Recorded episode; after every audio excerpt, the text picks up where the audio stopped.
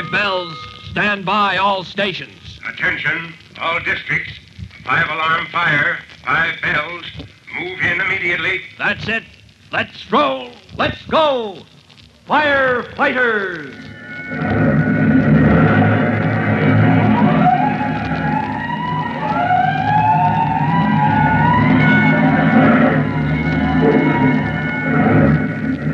Presenting Firefighters, the true to life story of our unsung heroes who stand ready to ride by day or night against our most murderous enemy, the demon of fire.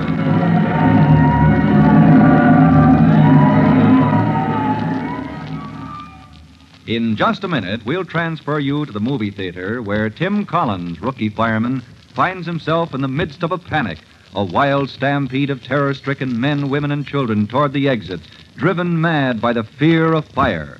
And worst of all, there is no fire. This panic is the work of a ruthless practical joker spreading the false cry of fire, run for your lives. Chief Cody is on the spot to begin his investigation. But first, here's a matter you'll want to investigate for yourself.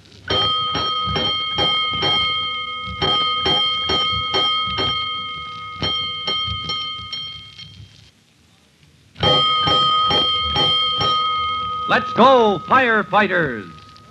Tim Collins, rookie fireman, has just fought his way to the aisle in a panic filled movie house and grappled with the mysterious culprit whose idea of fun is to spread the false cry of fire. As Tim's grasp closes on the unknown prankster, we hear.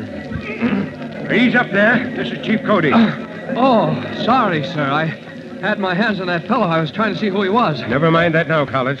We've got to calm these people down. Yes, sir. Now get up on that stage. Tell them there's no danger before they hurt themselves jamming the exit. Yes, sir. I'm on my way. All right, let me through there.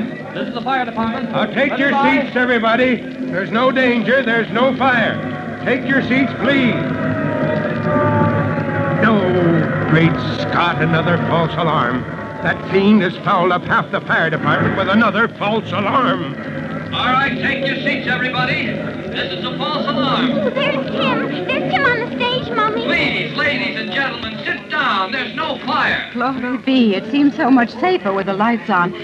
There now, people are going back to their seats. Northside School. Who's here from Northside School? Raise your hands, please. Well, that's you, Trudy. Oh, what is, well, here I am. Oh, there's Sadie Kramer and Ben Lowry. Listen to your brother now. All right, Northside School. Now, this is just like a fire drill. Now, keep cool, keep quiet, keep your head. and keep your seat. See, they're all sitting down again. Well, now, the children are setting their elders a good example. All right, ladies and gentlemen, thank you. Thank you for your cooperation. Now, a word from Chief Cody, Chief Bob Cody of the Fire Department.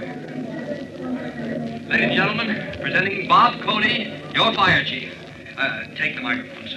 Oh, blast the microphone. I'm not one of those fellows with a pretty voice. Oh, did they hear me? Well, never mind. I've got something to tell them. Ladies and gentlemen, there is no fire. There is no cause for alarm. You have been the victims of a practical joke. Now, as chief of your fire department, I guarantee, I guarantee that we will track down and prosecute to the limit of the law the perpetrator of this wicked, cruel, practical joke. It's only luck that no one was killed or severely injured here tonight. Meanwhile, on with the show.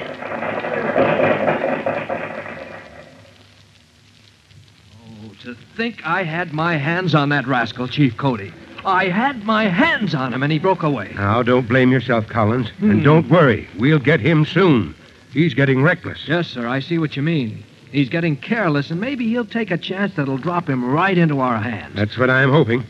Well, I'm going out to the street. I've got to tell the boys from the fire companies that this is another false alarm. Yes, sir. Uh, you wait for me in there, Collins. Uh, Here in the manager's office? Yes, go on inside. All right. There's somebody in there we want to talk to. I'll be back as soon as I've ordered the recall. Uh, excuse me, Chief Cody said I was. Jimmy, Hiya, Tim. what are you doing here? Just sitting here, that's all. Who let you in here? Chief Cody. He said I should stay here till he gets back. So you're the somebody he wants to talk with.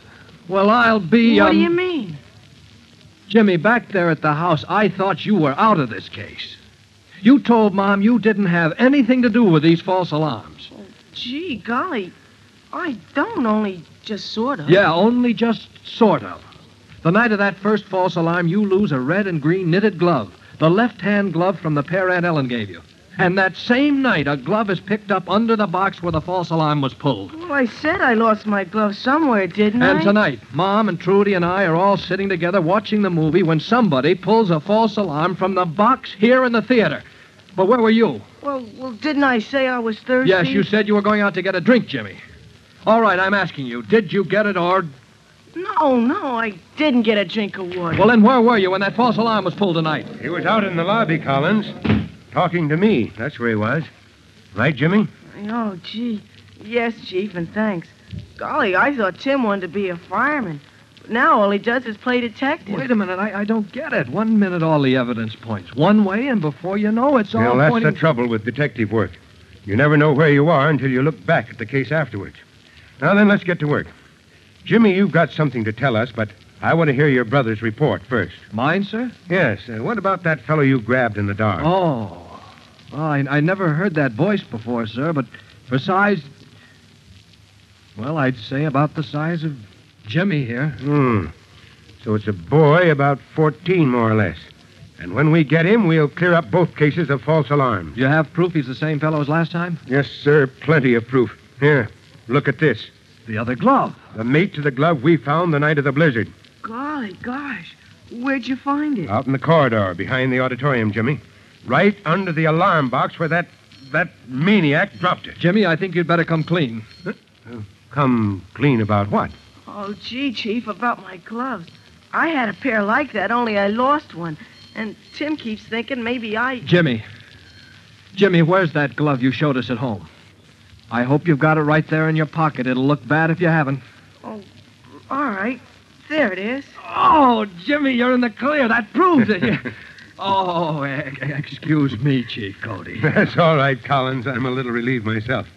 Though it would be hard to suspect Jimmy here, since he and I are working together on this case. Working together? Yes. Well, that, that's that's why you had him wait here in the manager's office. Collins, your brother has a line on another boy who owned a pair of gloves like this. He saw that boy here in the movie house tonight, before the panic broke out. And he was just about to tell me the name when the false alarm was pulled. Wait a minute, Trudy. Let me fix my hat in the mirror.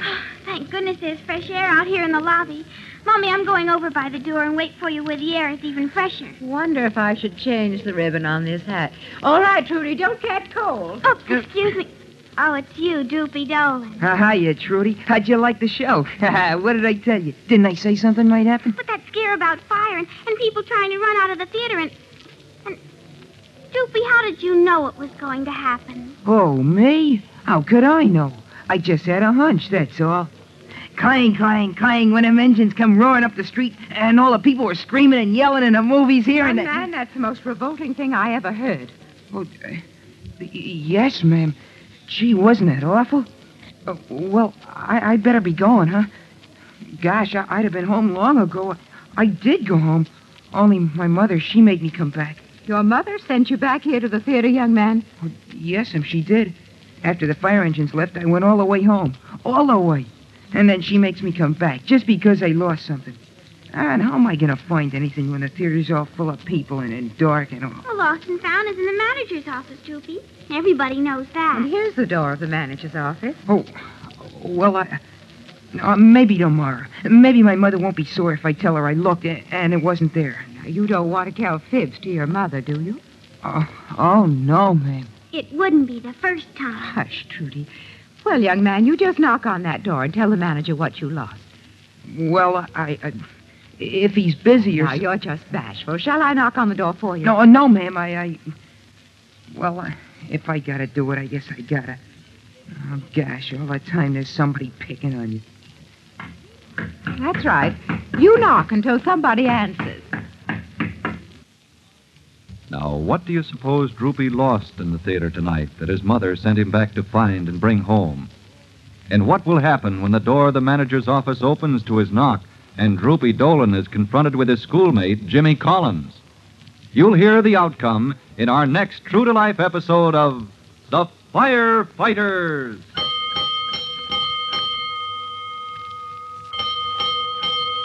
That's it. Let's roll.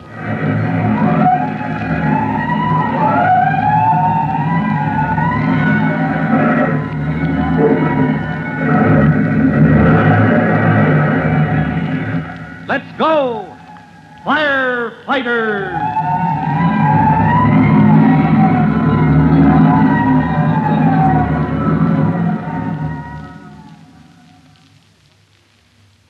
Firefighters is written by Frank Jones and is a copyrighted feature of William F. Holland Productions.